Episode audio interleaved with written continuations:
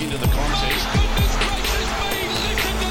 It's Wednesday, the 20th of April. Welcome to Afternoon Sport. Chris Classic here. I'm uh, filling in the shoes of Tim Gilbert, the size 11 Julius Marlow's, and uh, the man who would be filling in the white sneakers of Shane Lee because he's still up in Port Douglas uh, sunbaking is uh, none other than the hilarious Shad Wicker. Hey, Shad. Yeah, I'm, I'm, I'm, mate, I'm good. I'm very good, Chris. I'd rather be uh, filling the sandals up in Port Douglas, to be honest. No offence to you, mate, but I, I hear Shane is having a great time up in Port Douglas at the moment while I'm stuck here in a dreary Melbourne for the International Comedy Festival. You know what? I will say this about Melbourne, and this is going to piss off any Melbourne listeners right now. Do it. For a place that bangs on about coffee, not that great. Right. Not that great. Average coffee. Yeah, you know what I did? I went with a mate of mine. I was like, let's try something weird in the Melbourne CBD. Let's look up the lowest rated coffee shop in Melbourne and go and try their coffee. And I tell you what, it, honestly, it tasted like they poured it into an ashtray. Yeah, you're a man who likes pain, and that's good because we'll be talking about marathon running soon. Uh, today on the show, we'll be talking also cricket. Couple of really shocking news stories there AFL, NRL, boxing, and more. John O'Brien is a legend of Australia's beer industry. In 2003, he dreamed of producing a great tasting beer that could be enjoyed by everyone, free from the ill effects of mass produced wheat and barley. John began a brewing journey blending unique aromas and flavours offered by ancient grains such as sorghum and millet. He perfected recipes over time which have led to 40 local and international awards, including three gold medals at the Australian International Beer Awards, a gold medal at the Indies, and a silver medal at the Beer World Cup. Proudly 100% Aussie owned, made in Ballarat, O'Brien Beer is Australia's most awarded gluten free beer and widely available around Australia through major retailers and online at rebellionbrewing.com.au. O'Brien Beer, the beer that loves you back.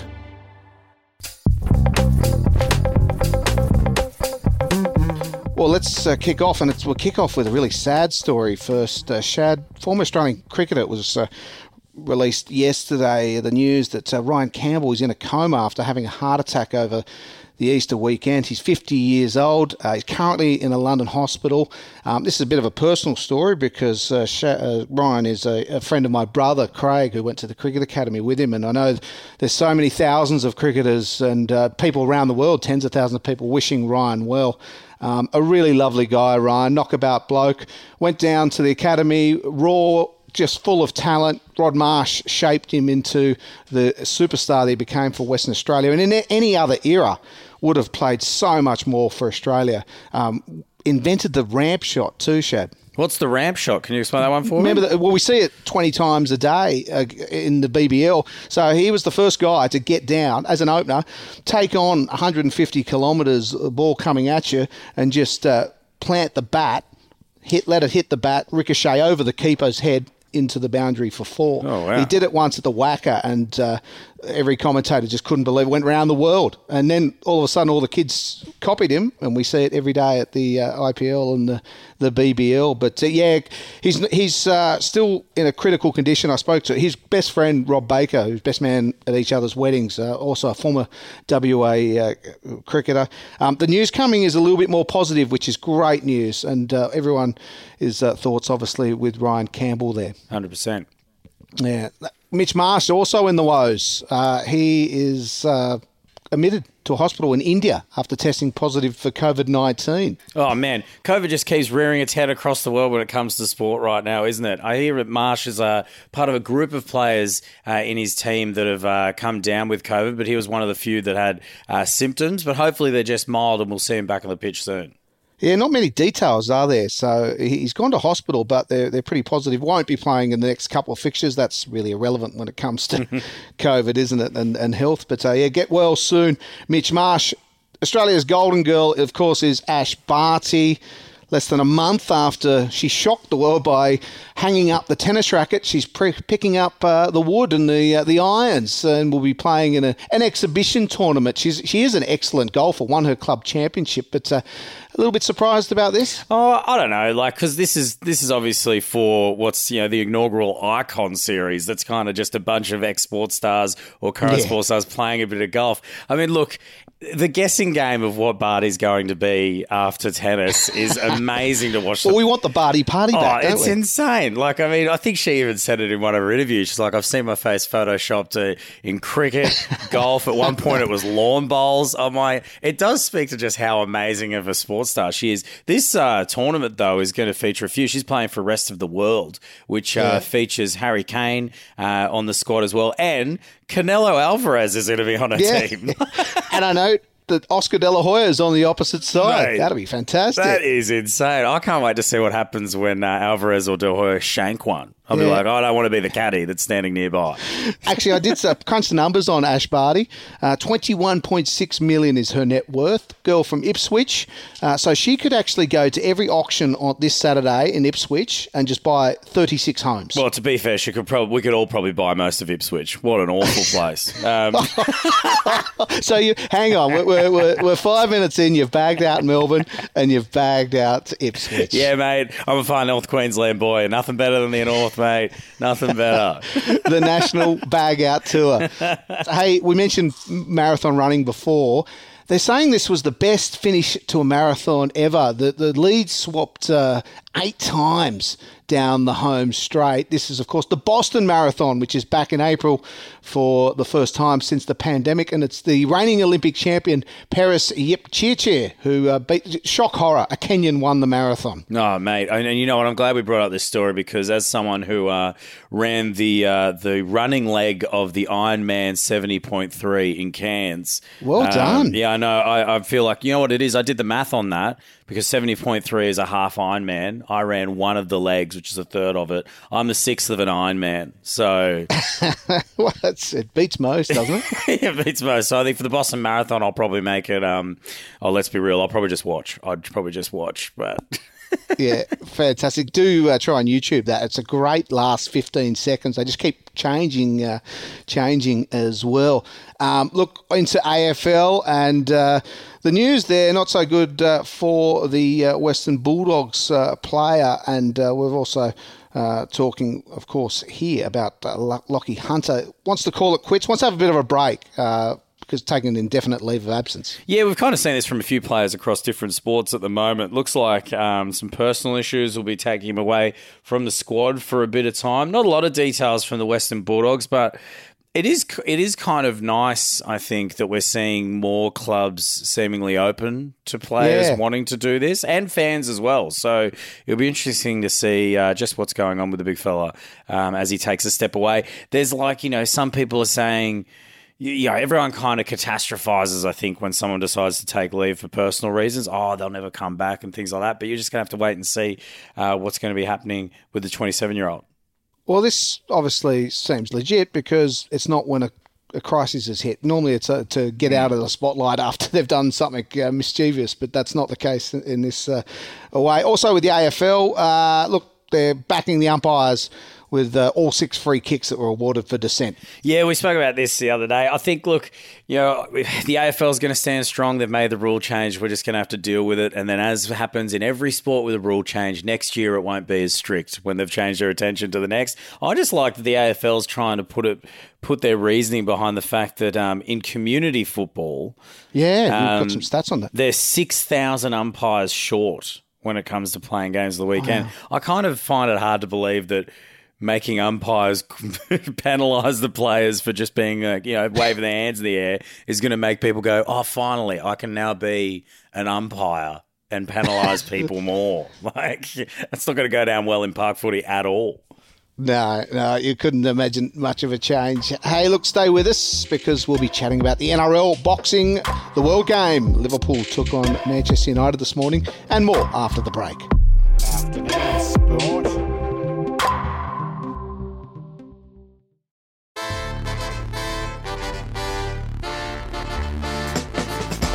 Well, Shad, one of the uh, biggest names in women's rugby league has been dropped. They've swung the axe. They've gone for form this year in uh, the women's state of origin, but must admit that uh, I thought halfback Maddie Studdon would be there. She was the inaugural captain, but uh, because the Eels didn't go so well, they've uh, decided to go another option. Yeah, look, I mean, it's going to be an interesting uh, state of origin for the NRLW on June 24th. New South Wales squad's coming together really well. They've opted to go with the Dragon Spine, of course, it played so well all year, like insane.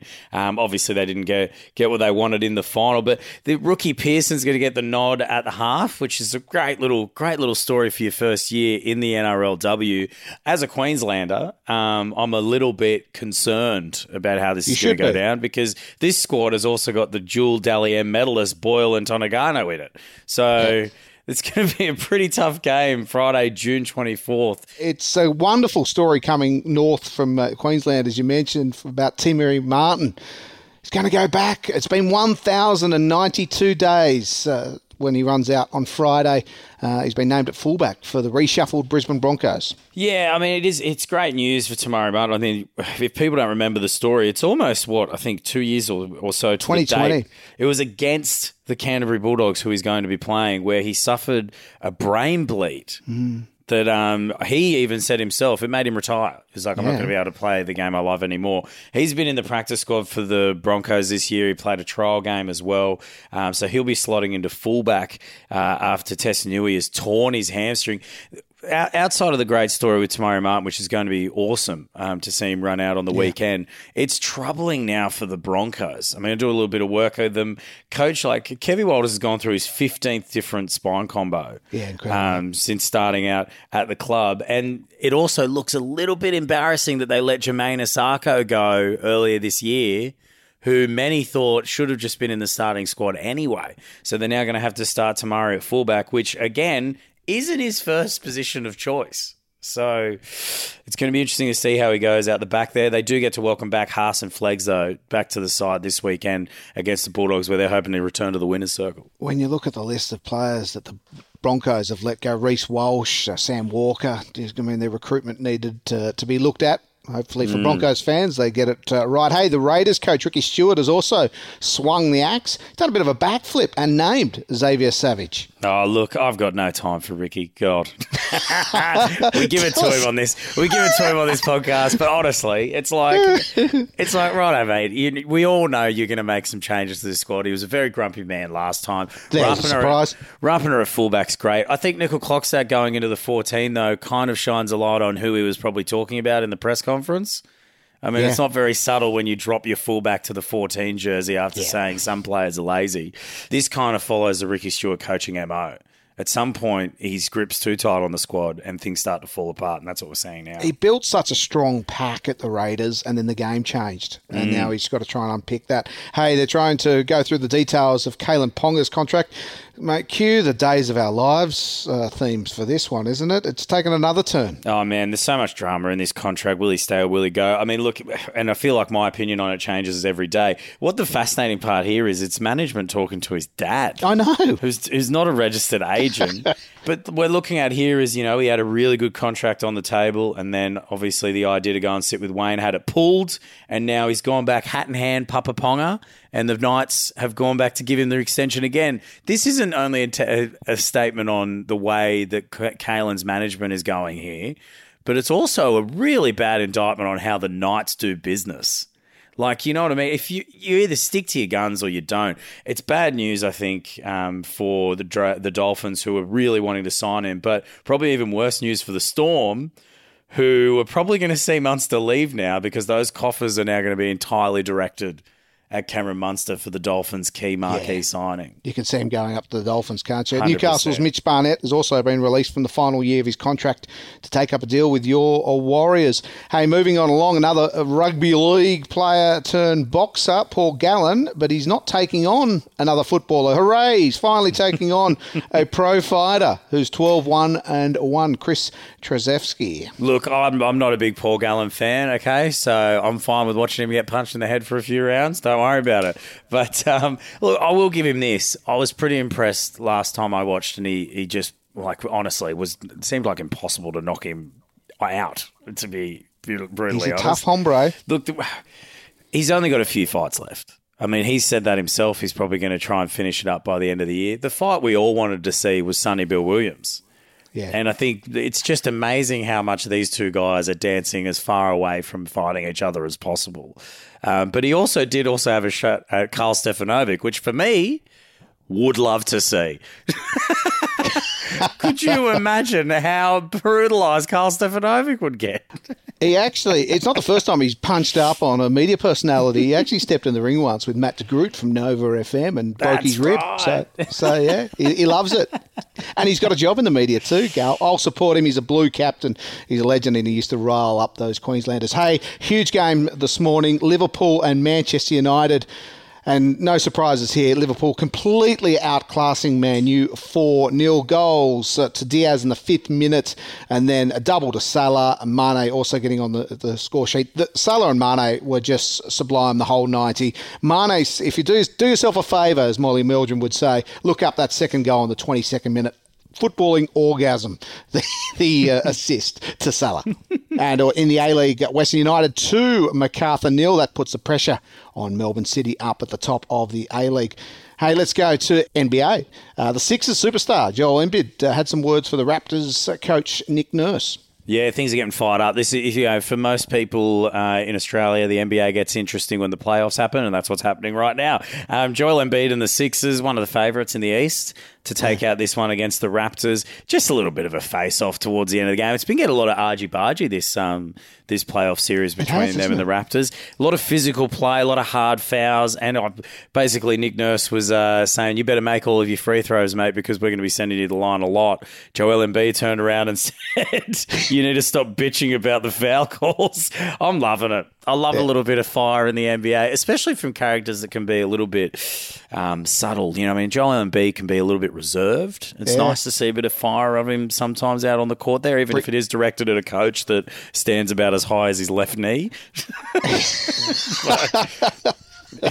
he wouldn't fit. on- He wouldn't get on the roller coasters, is what you're saying. No way. No Uh, the. Warriors took a 2 0 lead in the seven game series with the 126 106 win. The Steph Curry show. He exploded. Man, I'm loving the Warriors to take it out. Hey, I just, I mean, I just love the side in general. You know, what I mean, Steph Curry is awesome. If you don't like Steph Curry, there's something wrong with you. Yeah. But it- it's Look it- yourself in the mirror. One thing that people aren't referencing here, right? Exploded with 34 points. He's played two games off the bench. Yeah. And the reason is, is because he's come back from being injured. Uh, so he's kind of said, look, let Poole play. And I'll, you know, he's younger, give him a bit of a run. I'll just play off the bench because I'm still coming back from the injury. Not only does he come back and drops an amazing amount of points, but it just shows how good of a captain, how good of a senior player he is with his squad. I mean, you you look at the uh, the Lakers; they had such an issue when Russell Westbrook was out of form and didn't want to play off the bench. So, you know, the way to be able to check your ego and keep playing so strong is unreal. Not only that, they managed to score 70 points over the course of 21 minutes, Amazing. They're amazing. which It is, is insanity.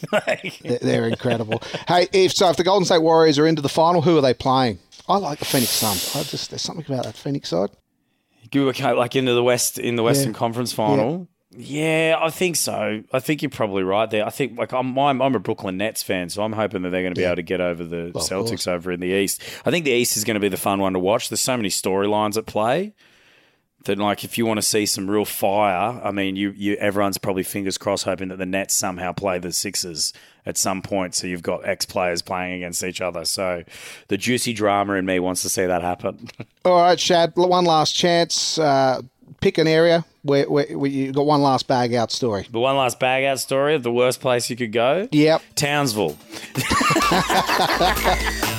Uh, that is afternoon sport for today. Make sure you hit the follow and subscribe wherever you listen. A big thanks to our sponsors, O'Brien Beer, the beer that loves you back. Tim and Shane will be back tomorrow. Thanks for joining us, Shad. No worries, guys. Make sure you catch my last week at the Melbourne International Comedy Festival. Shad and Pete Save the World Thursday, Friday, Saturday nights at the wonderful Cooper's Inn. See you soon, guys. Building Resilience Podcast. They play in different arenas, but sports and business have massive similarities. Elite athletes and top business leaders flourish through the physical and psychological demands their high stress careers place on them.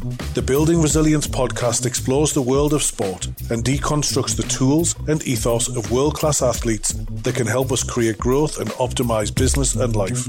Come find the Building Resilience podcast on your favorite podcast app.